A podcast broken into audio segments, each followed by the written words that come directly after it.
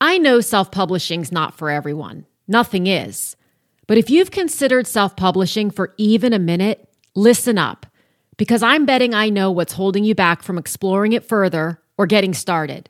Number one, you think the self publishing process is a lot harder than it actually is. And number two, you're understandably afraid of doing it, air quote, wrong. So I've created a new free resource for you. It's called the Self Publishing Starter Kit and you can get instant access to it by clicking the link in the show notes or visiting publishaprofitablebook.com forward slash self publishing 101. In this free training, you'll discover the exact four steps to focus on and mistakes to avoid so you can publish an incredible book that's indistinguishable in quality from a New York Times bestseller without overthinking, overguessing, or overspending in areas that won't make a difference. Again, visit publishaprofitablebook.com forward slash self publishing 101 to get instant access. Hello, hello, and welcome to episode two of Write the Damn Book Already. Today we are going to talk about the three most common myths and misconceptions when it comes to traditional publishing let's just dive right in. I want to be clear, just in case you are just getting to know me, that I am not a traditional publishing basher. I'm not an anything basher. What I am um, most interested in is people knowing exactly what they're getting into with any publishing paradigm so that they can make the best choice for them and for their specific book, the one they're working on, because you can switch. If you didn't know that, I guess that's a fourth misconception. You can be independently published and then traditionally published, or vice versa. And you can frankly do both at the same time. But where I find that people get uh, a little waylaid and sidetracked is when their expectations are are not met. And so let's clear up some of the myths and misconceptions so that no matter which approach you choose, your expectations are set correctly. There are a few literary agents in the traditional publishing space who I greatly admire, one of whom is Carly Watters at PS Literary. And I haven't talked to her about this just yet, but based on her Instagram content and etc., I feel I feel 99.624% confident that she would co-sign everything I'm about to say and I'll have to ask her about it but the bottom line is it's not it's not that um, these points are bad. I'm not stating that any of the traditional publishing methods are bad. It's just there are assumptions that people make when it comes to traditional publishing that um, tend to influence their decision when it comes to how they want to publish or what they're waiting on. And it's unnecessary. And in episode three, I'm going to dive into the exact reason, in my experience, why authors really want a traditional publisher. If you didn't catch episode one, a traditional publisher is typically referred to as one of the big five. So HarperCollins, Hachette, Penguin Random House, Macmillan, or Simon Schuster, the big guys who have been around since forever. There are some smaller but yet still big players in that scene, and everybody does things a little bit differently. But when it comes to the traditional space, there are three myths and misconceptions that it's important to debunk or really just clarify um, right out of the gate. The first is the time to market. What a lot of people don't recognize is that when you work with a traditional house, you most, most, if not, I almost want to say all, but if we're talking about the big five, they don't accept unsolicited manuscripts. Therefore, you have to have an agent, and the process of getting an agent can be a long and arduous one. It can also be short, depending upon your experience, but in most cases, it involves querying and then from there, if the agent is interested, putting together a book proposal. And that is the tool with which the agent approaches the editors that he or she has relationships with at any of the bigger, more traditional houses and attempts to sell the book. So the, the time that it can take to get an agent to agree to take on your project with absolutely no guarantee. They don't make guarantees. If they make guarantees, I'm going to advise you to run, but they they don't guarantee how long it's going to take because they have absolutely no idea. So there's a period of time that it's going to take for you to get an agent. Then there is a period of time that it's going to take to get the publish or the uh, proposal honed so that the agent feels confident in taking that proposal to an editor at a house and attempting to sell the work to said editor. Then, the, if and when the material is acquired by the editor at the house, there's the time it takes for the editor to work on the manuscript and get it to the point where they feel, and they will work with you, but get it to the point where they feel that it is saleable, as saleable as humanly possible. And then there's the time to actually get it released. Now, all of that combined typically, there are outliers as there always are, typically runs two to three years. In my space, in the space in which I work, which is independent publishing, the majority of my clients have no interest in waiting two to three years for their book to hit the market. The reason for that is that in many cases, their books support their professional efforts. So they're looking for their book to help attract their ideal clients. They are looking for their book to help attract ideal opportunities like speaking engagements and attending and you know speaking at events or summits, etc.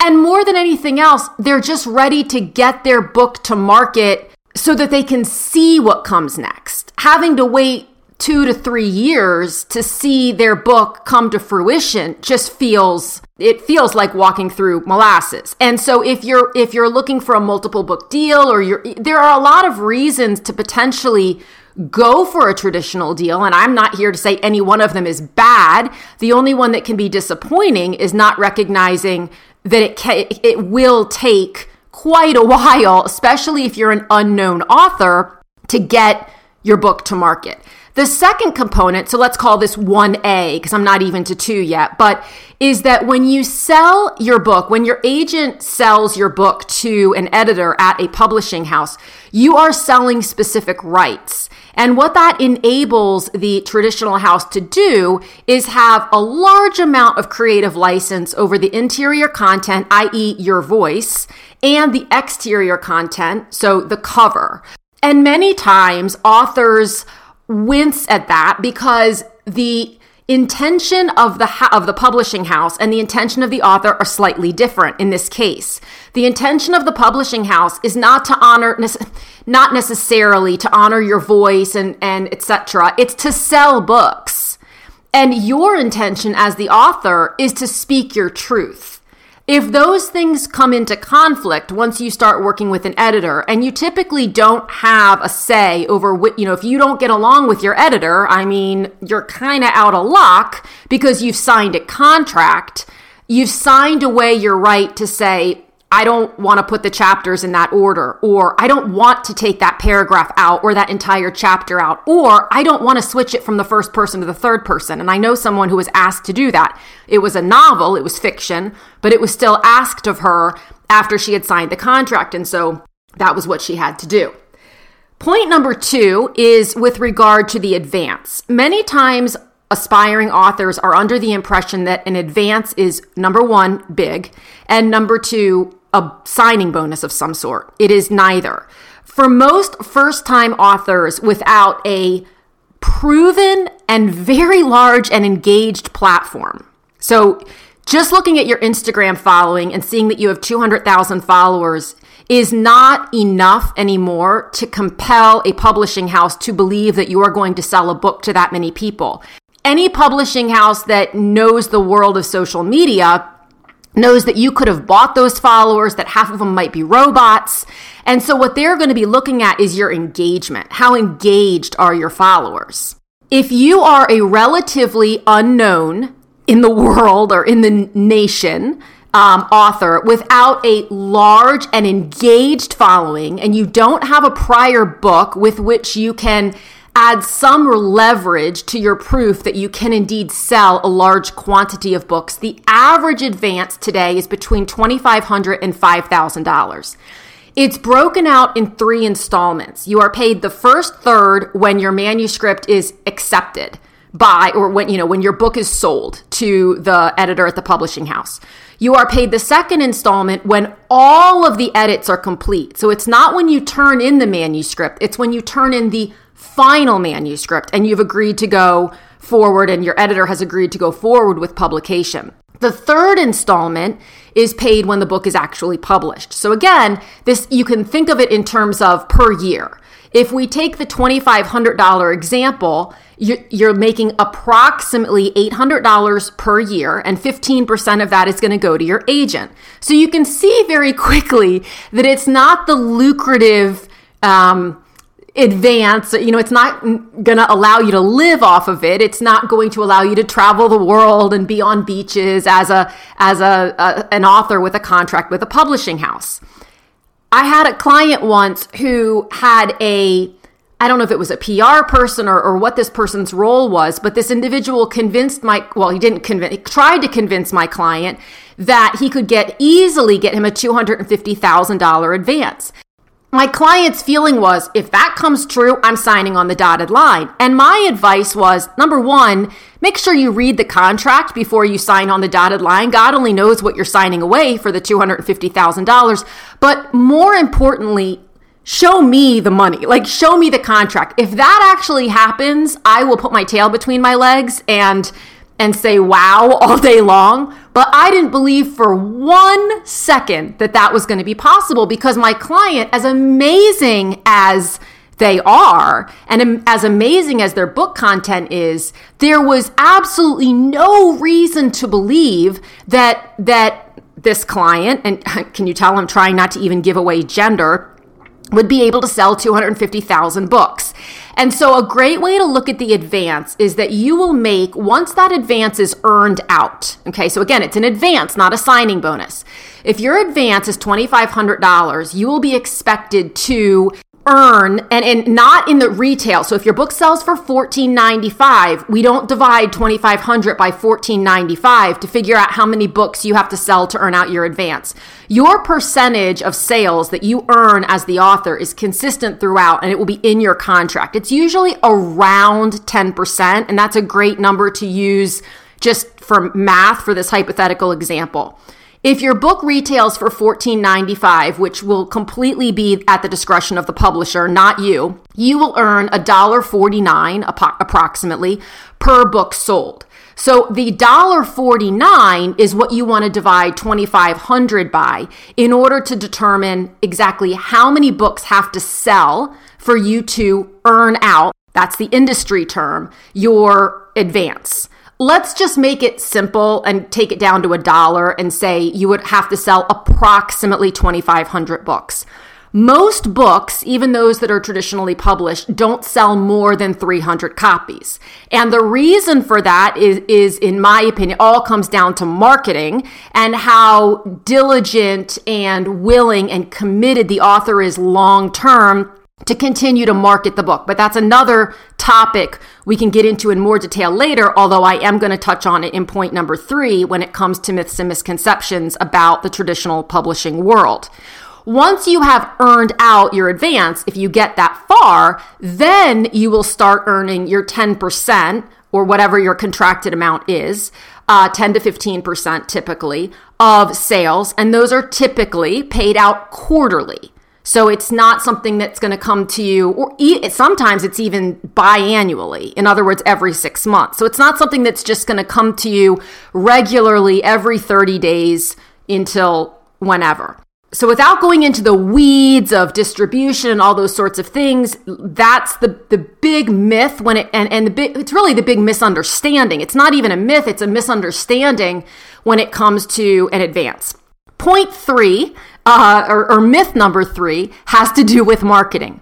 Many aspiring authors mistakenly think that a traditional house is going to do all of their marketing for them. So, whether or not they have a platform, they think, well, hey, I'm going to sign with them because they are going to go out and get my book in all the bookstores, which we talked about in episode one. So, if you want to, if you didn't, haven't listened to that, I highly encourage you to because it really explains in less than 15 minutes how this bookstore thing really works. But authors think they're going to not only get it in every bookstore, but they're going to do this huge marketing push for me. They're going to sell all my books. It pains me to say this, but it's true. Whether your book is published through a traditional or a big publishing house or an independent publishing house, or you follow a process to learn how to publish your book on your own in such a way that it can sit next to any New York Times bestseller and be indistinguishable in quality from that. And for the record, I have a course that can teach you that. That's how I that's how I learned 18 years ago. You will be in charge of 99.675 if not 100% of your marketing. People do not buy books from publishing houses, they buy books from authors. There are a few exceptions when it comes to publishing houses, independent publishing houses that are truly and deeply committed to partnership with their authors. I that's one of the reasons why Finn Phyllis Press exists the way that it does. I am thrilled to promote my author's books. I'm not, however, doing it every day or even every week. Zibby Books is another great example. Zibby Owens, who wrote the um, anthology Moms Don't Have Time to, it's hilarious. It's a book of essays by moms who don't have time to have time to not have time, um, has her own publishing house now. They are they are diligent and they are committed and you can see it on their social media to letting people know about their authors but in the end they're really just giving their authors a little bit of leverage so that people who follow Zibby Owens or Zibby Books or both can then go, if they so choose, and follow those authors. In the end, it's that's what's happening. So be very clear when you sign on with any independent house, any traditional house, what what the marketing plans are. There are several independent presses, and there it, this may even come up with traditional. I actually don't know about that this part, but it, de- it definitely comes up with some independent publishers where they will say we're going to send out a press release. Nobody reads press releases anymore. They're, the, the news outlets get a thousand a day. They don't read them it's it, it's a non it's a non-starter. Other times independent presses will say we're going to build your website. What they mean and so you want to ask this question is they're going to give you a page on their website. Um, that is not helpful that is not helpful. It is not difficult to build a very simple author website for yourself so that people can find you and people can learn more about you and people can sign up to be to build a relationship with you through your newsletter or follow you on social media or whatever the case may be. So it's really the the misconceptions and the false expectations are based on assumptions and they're also based on authors understandably not knowing what questions to ask. It's very easy for aspiring authors egos to be boosted by this oh my gosh this house has an interest in me. That feels awesome and i am not here to uh, take that away from you at all. It feels awesome, and that's something to really look into. Because here's what I can promise you. Well, I, maybe promise is a strong word. Here's what I am extremely confident in saying. When your book doesn't sell as well as they hope it will sell, that confidence that they had in you, that that attention that they gave you, especially some of these, um, and there are some really amazing independent presses out there. There are also a few bad players in the game. And that's when their attention and their partnership and their excitement will all of a sudden do a complete 180. Why? Because you're not making them the money that they had hoped that you would make them. So, my intention isn't to dive deep into that. My intention is really at the highest, uppermost level to say, okay, this is what really goes on in the traditional world. And it can be wonderful if that's the approach that you've decided for whatever reason is right for you and you go down that road with the right expectations. But please go down the road with the right expectations. More often than not, when I explain these three points to people who say, Well, I'm waiting on a traditional deal, and they ask me, you know, a question that allows me, because I don't just go, Are you sure? Like, are you aware? But they'll say something. They'll say, Yeah, I'm really excited because they're going to do all my marketing. And I'll say, You know what? Um, are you open to me explaining to you how this really works? And nine times out of 10, they say yes. And I do. And they go, Oh God, I had no idea. And then you're just more empowered to ask the right questions. That's all. That's really it. So that's that's the goal here for me is to save you time, frustration, disappointment, and to get your damn story out on the market where it truly can powerfully impact someone else's life in a much shorter time frame with a much higher profit margin and without the stress and insanity that can come with some of those false expectations. If you'd like more information and resources on writing a powerful book that stands out, visit my website, elizabethlyons.com. I will see you in episode three. Write the damn book already.